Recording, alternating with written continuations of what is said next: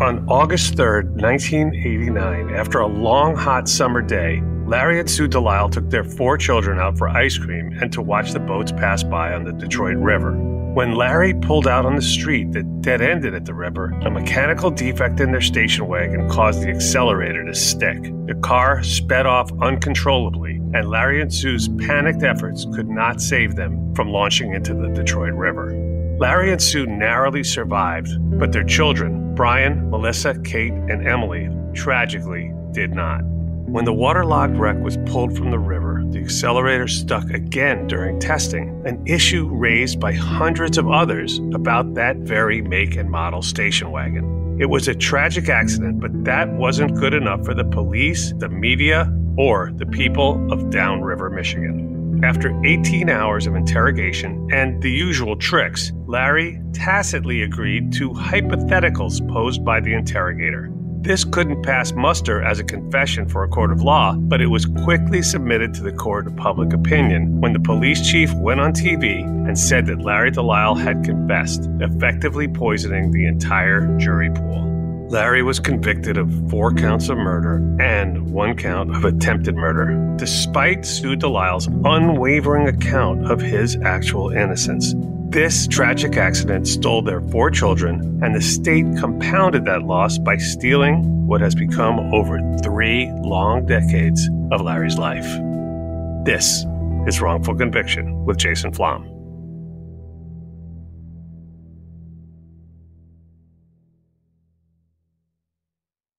MTV's official Challenge podcast is back for another season. And so are we. I'm Tori Deal. And I'm Anissa Ferreira. The wait is over, guys. All Stars 4 is finally here. And this season takes it to a whole new level.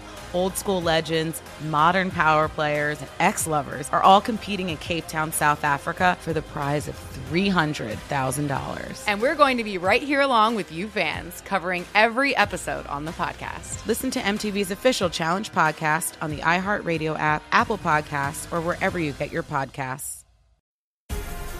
The Black Effect presents Family Therapy, and I'm your host, Elliott Connie. Jay is the woman in this dynamic who is currently co parenting two young boys with her former partner, David. David, he is a leader. He just don't want to leave me. But how do you lead a woman? How do you lead in a relationship? Like, what's the blueprint? David, you just asked the most important question. Listen to Family Therapy on the Black Effect Podcast Network, iHeartRadio app, Apple Podcasts, or wherever you get your podcasts. I'm Diosa. And I'm Mala. We are the creators of Locatora Radio, a radiophonic novela, which is a fancy way of saying a, a podcast. podcast. Welcome to Locatora Radio, Season 9. Love at first listen. We're older, we're wiser, and we're podcasting through a new decade of our lives. This season, we're falling in love with podcasting all over again and getting to the heart of our stories. We're going places we've never gone before, and we're bringing you along with us. With new segments, correspondence, and a brand new sound. Season 9 is kicking off with an intimate interview with Grammy Award winning singer songwriter Natalia Lafourcade. What's giving you hope right now? Well, when I see what music does to people, it gives me a lot of hope. If you liked Locatora before, you're going to love season 9. Subscribe to our show and you'll see why Locatora is your prima's favorite podcast. Listen to Locatora Radio as part of the Michael Cultura Podcast Network, available on the iHeartRadio app, Apple Podcasts, or wherever you get your podcasts. I'm Tamika D. Mallory. And it's your boy, Mysonne, the General. And we are your hosts of TMI. And catch us every Wednesday on the Black Effect Network, breaking down social and civil rights issues, pop culture, and politics in hopes of pushing our culture forward to make the world a better place for generations to come. Listen to TMI on the Black Effect Podcast Network, iHeartRadio app, Apple Podcasts, or wherever you get your podcasts. That's right.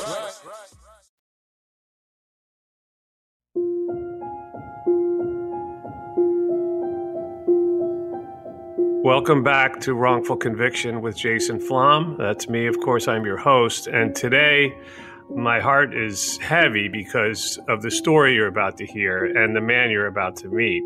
I'm proud to call him a friend, and I'm proud to be part of the team that's helping to uh, try to bring justice, long delayed, to this awful, uh, awful case. So, without further ado, Larry Delisle, welcome to Wrongful Conviction. I'm sorry you have to be here, but I'm glad you're here. I'm humbled and honored to be here with you today. And Larry uh, is calling us from prison um, in Michigan. Where, where exactly are you, Larry? I'm in Coldwater, Michigan, which is a Lakeland Correctional Facility. And what you've gone through is surely unimaginable to almost anyone. Um, you know, the multiple tragic aspects of this case include obviously the loss of your family, um, but also the persecution that was wrongfully inflicted upon you by people that really should have known better. Um, and of course, your wrongful incarceration now for over three decades is another thing that nobody could even begin to imagine. But I want to go back to the beginning. Did you grow up in Michigan? Yes, my grandparents raised me from age around two years of old. I mean, your childhood was was haunted by a tragedy, a separate tragedy, right? I mean, I don't know how much one person is supposed to take in their life, and I don't even know if you want to talk about that, but it does come into focus with this case as this as this goes on. You're talking about my father committing suicide. Yes, of course. I got a call in the middle of the night, early '88, that my father had committed suicide. He drove down somewhere by the river and put a gun to his head ironically, in the same vehicle that ended up being the central figure in this awful tragedy that befell your family. Most people would not have wanted to drive the vehicle. I didn't want to drive the vehicle, but my father's wife, she wanted to give us something because my sister and I signed away our rights to his house because we didn't want her to have to remortgage or have to move. So she gave me the car the option of keeping it or selling it. At the time, we had a brand new 1987 Ford Aerostar that we had just bought to go to Disneyland, November of 87. When my father had committed suicide, we were talking about getting rid of the Aerostar, getting a cheaper vehicle so we can knock our bills down to a point where we can afford to buy a house. Well, when my father committed suicide, the place that I work for, Tireman, God bless them. They had taken the vehicle. They had it completely cleaned on the inside and out. When I went there that night to drive the vehicle, I had mixed emotions when I got in. I started crying right away. Uh, but after a few minutes, I felt calm because my father had taken me everywhere with him when I was younger and older in the station wagon. He loved station wagons. I think that was his second or third one. So when I drove the vehicle, I felt at peace. Now it was up to my wife. She drove it. She loved it because it had a lot of power. It just happened to have an intrinsic value as far as helping us to achieve our goals, which would have been to get a house for our children, to get a house for us. Right. Well, with four kids, you have obviously, and you're a mechanic, and Larry is known in the prison as someone who can fix uh, basically anything.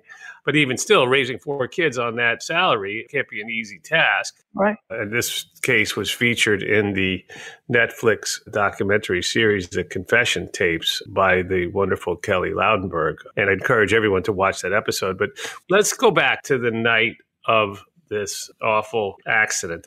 And we're talking about the evening of August 3rd, 1989, a 90 degree hot summer day and the hottest part of the summer. This this was a very very hot day and it was a very busy day. I worked close to 10 hours that day running around on my feet.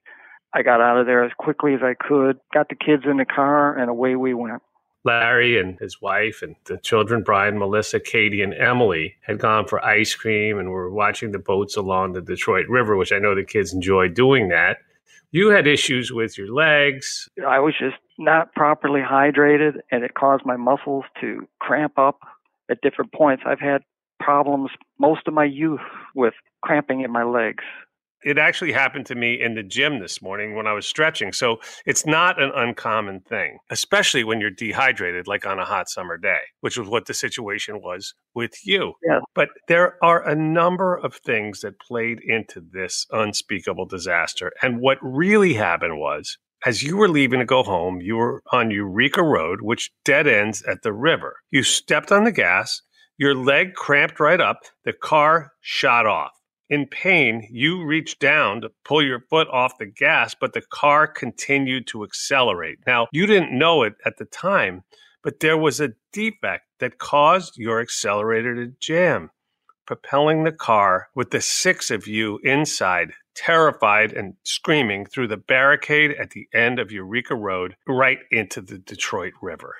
I mean, you must have relived it thousands of times in your head now. I try not to. It's still painful today. When the accelerator stuck, it threw me off. I didn't know what was stuck. I got my foot off the gas. My foot was off. My wife even testified my foot was off. She saw that my foot was off, but the car did not slow down. Before I could even do anything further, she reached over in an attempt to help me. It was an inadvertent act, but it startled me for a second, and I froze. And before I could decide what I was going to do, we ran out of street. The whole thing took seven to 10 seconds, according to officials. Seven to 10 seconds. We're talking about a section of the street that was 396 feet long. We've already talked about the fact that the car had a powerful engine, and it wouldn't take any car very long to cover. Uh, it's basically just a little bit further than a football field. So, add to, I mean, all the other elements of, of, pure panic and terror. The fact that the kids are in the car, I'm sure they're screaming, wife's grabbing the wheel, et cetera, et cetera you're staring at the water, and on top of that, you didn't know how to swim, right? No, I cannot. I can tread water thanks to my high school coach, but that's about it. But in the impact itself, I was thrown forward, top of my head hit around the visor area. There was a bright light, a shot of pain from my neck all the way down my spine. So I was disoriented once I was in the water. I don't even know how I got out of the car. Well, I mean, uh, you know, it's impossible to probably imagine. And the fact is that this particular vehicle had known issues. There were over a hundred people who had reported the accelerator jamming on this exact make and model station wagon. It was a 77 Ford LTD station wagon, 460 cubic inch, four barrel carburetor. There was a mechanic who examined the car, Jim Colquell, and he had identified three separate defects, any one of which could have caused this uncontrolled acceleration. One was a kink in the accelerator cable that caused the cable to stick. Secondly, the throttle plates could be heard scraping inside the carburetor. And thirdly, the engine mount was broken in this vehicle, which caused the tilt of the engine and the tilting pulled at the accelerator cable. So the combination of these factors turned deadly. And as it turns out, they chose to ignore their own test because when they tested the vehicle after it was pulled out of the river, in one of the times when they test drove it, the accelerator did in fact jam. Yes, uh, when they were testing the vehicle and the accelerator had stuck, you had two mechanics there one for the state, who actually was just a bus mechanic who couldn't even start the vehicle for testing. We had an ASE certified master mechanic for us, who is the one who found all the problems with the vehicle, had to start it for them before they could even test it, and an engineer. They were all there the day that the test happened when the accelerator stuck. The arresting officer, he was sitting next to the state trooper sergeant during their tests and they're testing it with his foot on the accelerator, testing the brakes to see how long it would take to stop the vehicle. And I imagine it would be quite a long ways with only manual brakes working. You don't have the power assist because when you're accelerating, you don't have power assist. Your power brakes don't work. You have to stand on them to get it to stop. And the state trooper sergeant, he had to do that so hard, he broke the seat any case, the arresting officer, he's taking notes. He wrote across the top of his notepad in bold letters, accelerator sticking, then swore under oath when he was up on the witness stand. He had no idea why he wrote that. There was nothing wrong with the car when the accelerator stuck. The bus mechanic, the master mechanic, and an engineer. They came running over to the vehicle, according to my lawyer, and the state trooper waved them away. He said, No, no, the problem's inside the car. You have engineers and mechanics there that can find it. Get out of the car, let them find out what's sticking right now. And he refused to do it because the arresting officer probably didn't want them to find it because if they found a problem, it would have proved what I've been saying from the very beginning and what my wife had been saying from the very beginning. The accelerator stuck because it did for you. He shut it off. He testified that he shut it off because it startled him. He's 6'4", 300 pounds, and it startled him. But you were expected to remain calm. Yes, I'm, I'm, I'm expected to remain calm. He said he was going to start the vehicle back up and put it in gear and see how fast it would go at that point. All you had to do was put it in gear. When he shut it off, it voided the test. And they never got a chance to test it again because by the time they gave it over to the defense, the engine had been so roughly treated during their acceleration test that the engine blew up. End of testing. End of proving beyond a reasonable doubt that there was a problem with that station wagon.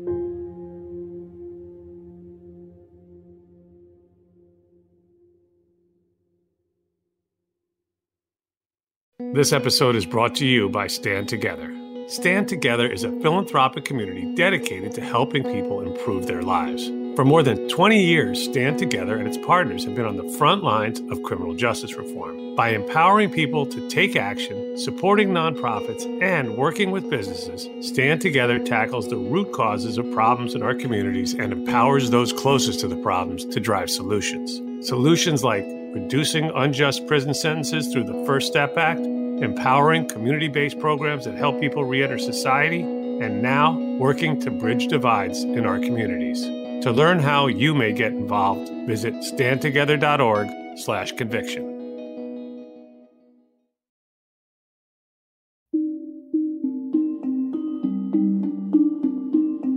In a tragedy like this, community members have a very difficult time reconciling the fact that these type of tragic accidents happen. When a child is lost, it's easier psychologically for people to assign blame to someone because the randomness of it is too terrifying, especially for people with children, to imagine.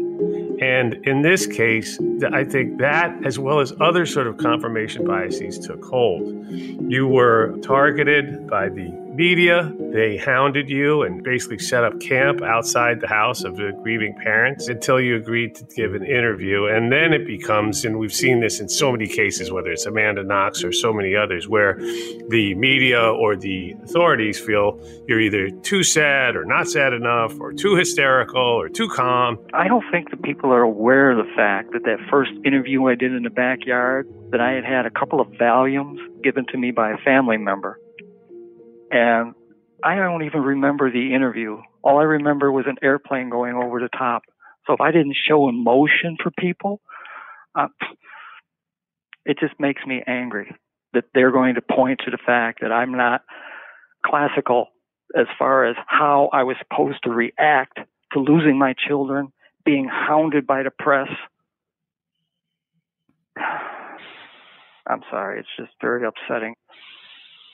Well, let's move on from there. This is a false confession case that has all of the hallmarks that we see again and again. Just to paint a picture for everyone, a week after this unimaginable loss, the police picked you and Sue, your wife, up at 7 a.m. and interrogated you till 1 in the morning. So that's 18 hours and we know that when this process goes on interminably, eventually everybody has a breaking point. And even though you told him again and again, Larry, I didn't do this, et cetera, et cetera, they just wouldn't listen. Is that right? They continued to tell me that I wasn't telling him everything he wanted to hear. And I didn't understand what he meant at that point because I was answering all of his questions. I can't leave alone the idea that they were expecting you to recite over and over again exactly what happened when you didn't actually know what happened. In fact, you could not have known that this car was defective or you wouldn't have been driving the damn thing. He was asking what could have happened, why the accelerator had stuck, and I didn't know. I had my shoes off. Did a shoe get stuck in there? Was the accelerator sticking? Why wasn't it slowing down? When you take your foot off the gas pedal, it's supposed to slow down period. let's face it, there was no explanation that you could have provided that would have satisfied them because this is a very high profile case. The media is all over it. And everyone had already come to their own conclusions that you must have done this. So then it gets to the point where they give you a polygraph, and polygraphs are wildly inaccurate anyway, but they're effective in terms of getting people to falsely confess.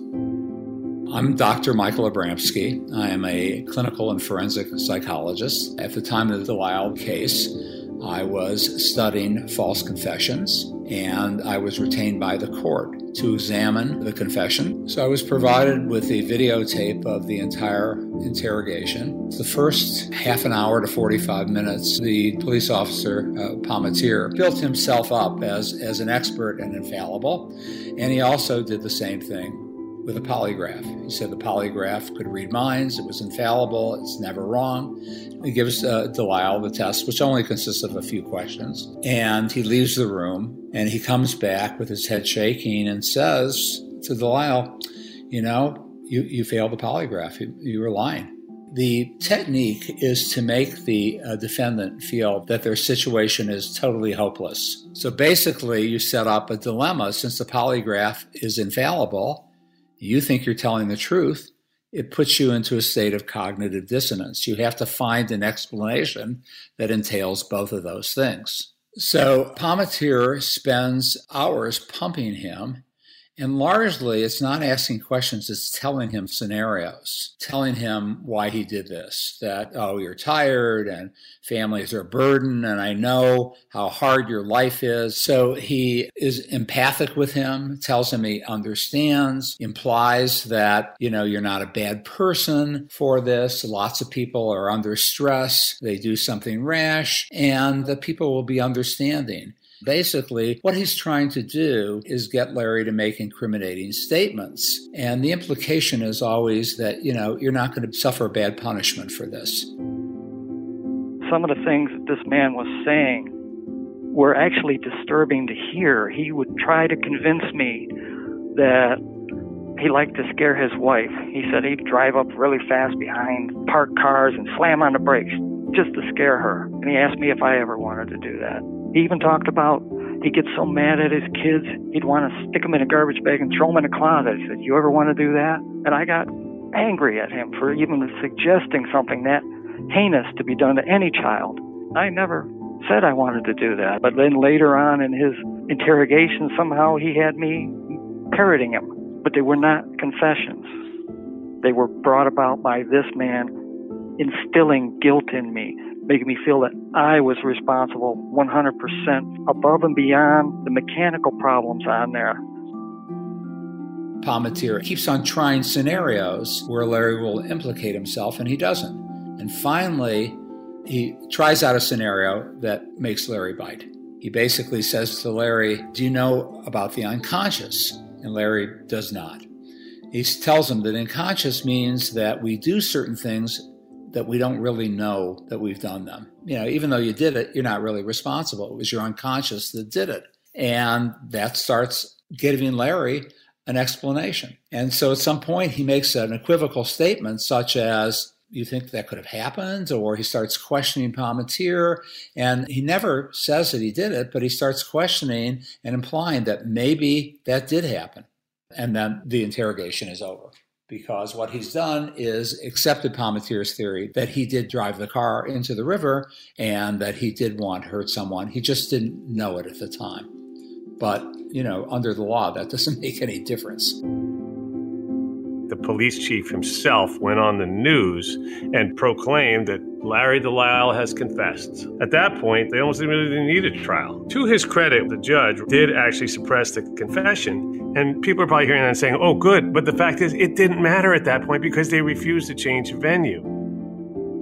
So it's very important to understand the psychological atmosphere was occurring. First, the news stations had a stock shot of the car being lifted out of the river by a crane. And everybody knew there were four dead children in there. And night after night, that was playing. People then started gathering down by the river, demanding justice for these four kids. And then, after he was questioned, they announced that he had confessed to the crime, which of course he had not. but you put that in the crowd's mind, it's almost impossible to reverse. The next thing that happened was, of course, the suppression hearing, and that's where I testified that the confession was involuntary. I described the techniques that were used and why what he said was not voluntary. Judge Colombo ruled in Delisle's favor, and he threw out the confession. Except the problem was that it had already been in the newspaper, and the retractions from the newspaper said things like Lawrence Delisle's statements that he intentionally killed his family cannot be used in court against him. And when you try, try to tell people that it's invalid, they believe, oh no, the guy just just realized that he got himself into trouble. He's just denying it now. So they never believe the confession is false. They believe the denial of the confession is false. I mean, I don't know if they have caves in Wyandotte that you could have found someone who didn't own a TV or read a newspaper. But short of that, you're looking at jurors who aren't aware of the tactics that were used to elicit that confession and who can't reconcile the idea that anyone would confess to a crime they didn't commit, but it happens all the damn time. And they charged you with four counts of murder, one count of attempted murder. Prosecutor was a guy named Kevin Samowski. He painted you as a guy who was overwhelmed by debt. The fact of the matter is, I was not overwhelmed with debt. I owed less than thirteen five and made over thirty thousand dollars a year. I just got a house that I didn't have to make any payments on for an entire year. And I take great offense every time they keep trying to bring up, oh, he was deeply in debt. As a matter of fact, the headlines wanted to point out, oh, he he was trying to get rid of his burdens. Well, the police were trying to say my debt was my burdens, but the people looked at it as my children were my burdens. That's how they were trying to convict me. And here's a very, very important thing to me. Your wife, Sue, now she's gone through the same horrendous loss that you have. And I think it's fair to say that anyone in her position if they had even a sneaking suspicion that you might have done it on purpose, she would have been the number one witness for the prosecution. She, in fact, was the only witness to the crime, except for some woman that was out on her balcony on the 11th floor across the street. Let's not even go there. But she didn't turn on you. She was there. She knows exactly what happened. She saw my foot off there. She tried to help. She was actually demonized by the public for years she had to move away from downriver because they were harassing her. Somebody tried to break into the house. Somebody would call on the phone, leaving threatening messages. She couldn't get a job anywhere because of her last name. All because she wouldn't turn on you, even though she was doing the right thing. So the jury deliberated for nine hours over two days. They came back originally 10 to 2. The judge sent them back. They came back the next day 11 to 1. He threatened to keep them through the weekend if they didn't come back with a decision. We know that in those jury rooms, extreme pressure is exerted by people who want to go home. But you can send a note to the judge. You're allowed to do that and just say, Your Honor, I'm not budging. I'm done here. I'd say 99% of people who serve on juries don't even know you can do that. You just send a note to the judge and say, I'm done. I'm not voting to convict. And then the judge has the decision to make the idea that so many people like you, Larry, are spending the rest of their lives in prison because somebody needed to get home and back to their job. This is not a unique thing, and it's something that needs to be addressed. When they filed back in, what were your thoughts? I could tell when they came in, some of them were smiling, but some of them had their arms crossed. And I stood up, and when they said guilty, I, I, I couldn't stand anymore. I had to sit down or I, I, I, I would just pass out. I was in so much shock. If this were a boxing match, we won every single day. The prosecutor helped prove our case. Even when the accelerator stuck and the police officer waved the mechanics away, saying, Oh no, the problem's in the car. Yeah, the problem was sitting next to you taking notes. He wrote specifically across the top of his notepad accelerator sticking, then swore under oath, I have no idea why I wrote that. There was nothing wrong with the car. Bullshit. You knew that if mechanics and engineer that was there would have found the problem, it would have proved that I was innocent. The big mistake to me, among all the other mistakes, was the judge not allowing a change of venue because, you know, maybe you could have gotten a fair trial. What was disheartening too is that there was a problem with that vehicle, that Ford did recall that engine but only on the pickup trucks, not on our station wagon for that year. My lawyer tried to enter it into trial at the time, and the judge said that because it was not the pickup truck recalled, he wouldn't allow him to enter it in evidence until the trial was over with. So the jury never got to hear it.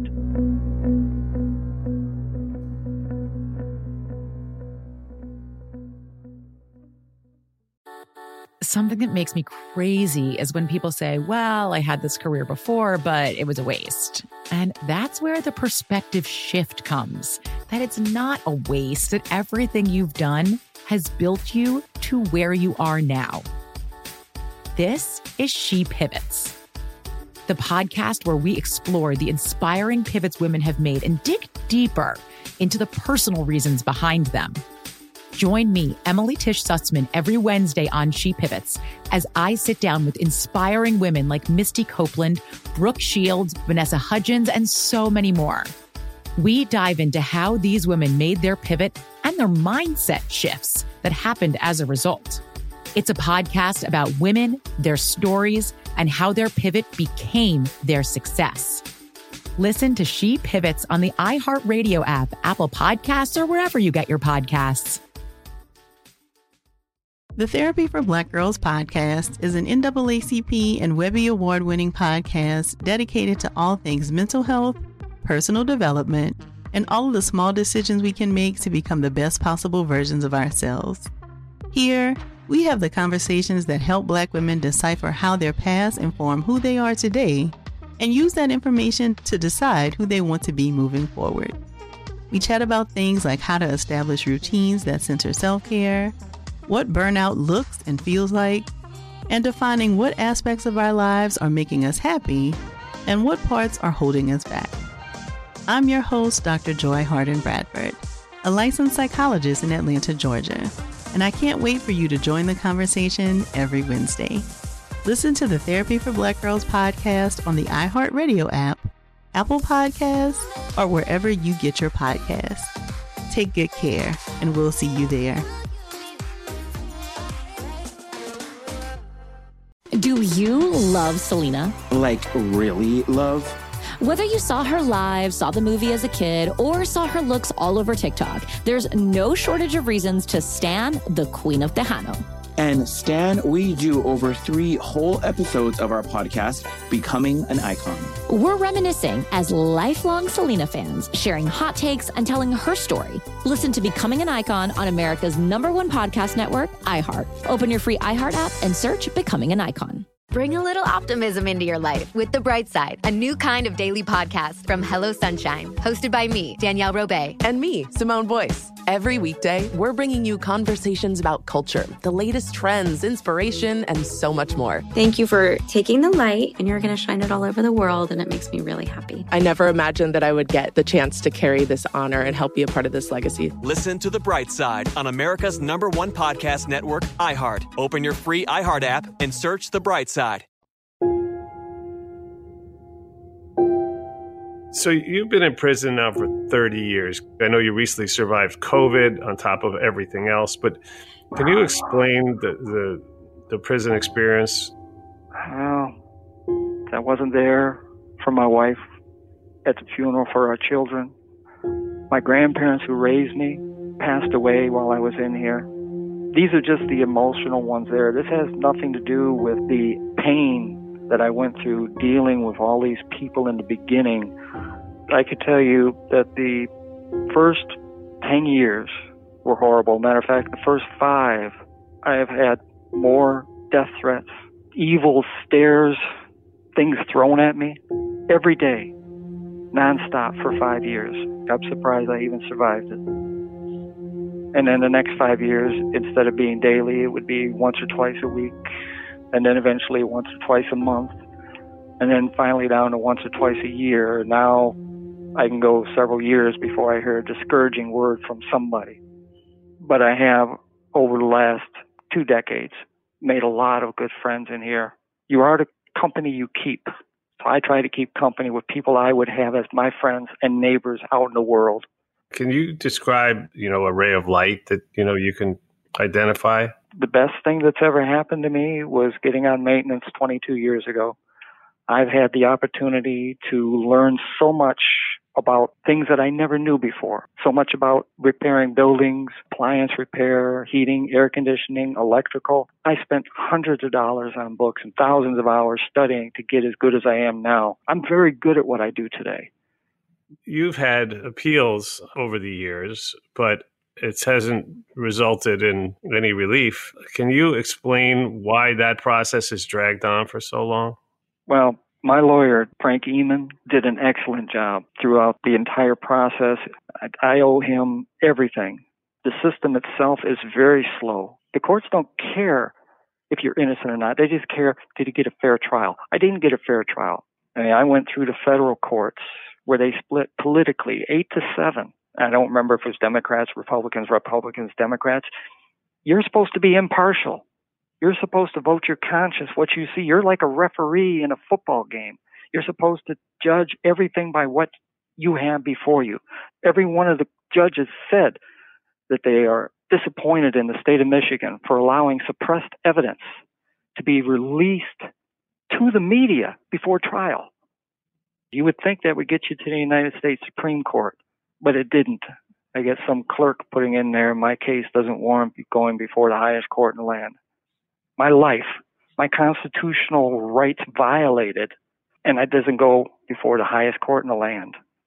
There's still one remedy left for clemency from Governor Whitmer. You've recently submitted your clemency petition. You know, clemency is to me something that I've been telling anyone who would listen, including people in power, that this is an underused power that is, is given very deliberately to governors and presidents because they are meant to serve as the last sort of stopgap to prevent injustices from being allowed to stand. And your case cries out for it, as I think anyone who's just listened to this podcast agrees. So, is there anything people can do to help generate momentum for your clemency petition? You could write the parole board, try to contact the governor, I've got thousands of signatures on this petition begging her to hear my case, to show clemency. Visit the petition website, sign the petition. If she can hear that people are concerned, she may do something. We're going to put a link to the petition in the show notes. Please use your voice. Let's help bring Larry home together. This nightmare has gone on for far too long. Larry, we have a section of the show that is my favorite part. Each episode, first of all, I thank you for being here and for your courage and for sharing your story. So thank you, Larry DeLisle. You know, our thoughts are with you, and, and we're going to build momentum for you with this podcast. This section of the show is called Closing Arguments, and this is where I turn my microphone off. I'm going to kick back, close my eyes, and just listen to your words. First off, I would like to say that I am so proud of so many activists out there who are protesting both social and racial injustice, the protesting against wrongful convictions.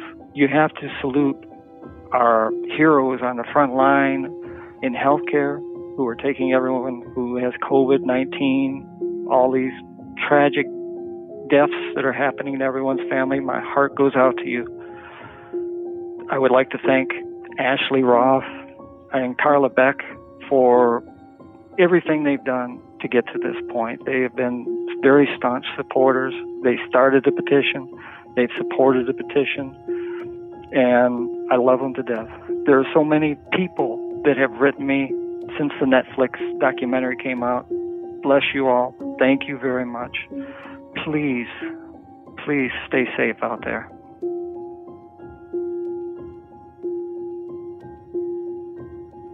Don't forget to give us a fantastic review wherever you get your podcasts. It really helps. And I'm a proud donor to the Innocence Project, and I really hope you'll join me in supporting this very important cause and helping to prevent future wrongful convictions. Go to innocenceproject.org to learn how to donate and get involved. I'd like to thank our production team, Connor Hall and Kevin Wardis. The music in the show is by three time Oscar nominated composer J. Ralph. Be sure to follow us on Instagram at Wrongful Conviction and on Facebook at Wrongful Conviction Podcast. Wrongful Conviction with Jason Flom is a production of Lava for Good podcast in association with Signal Company Number One.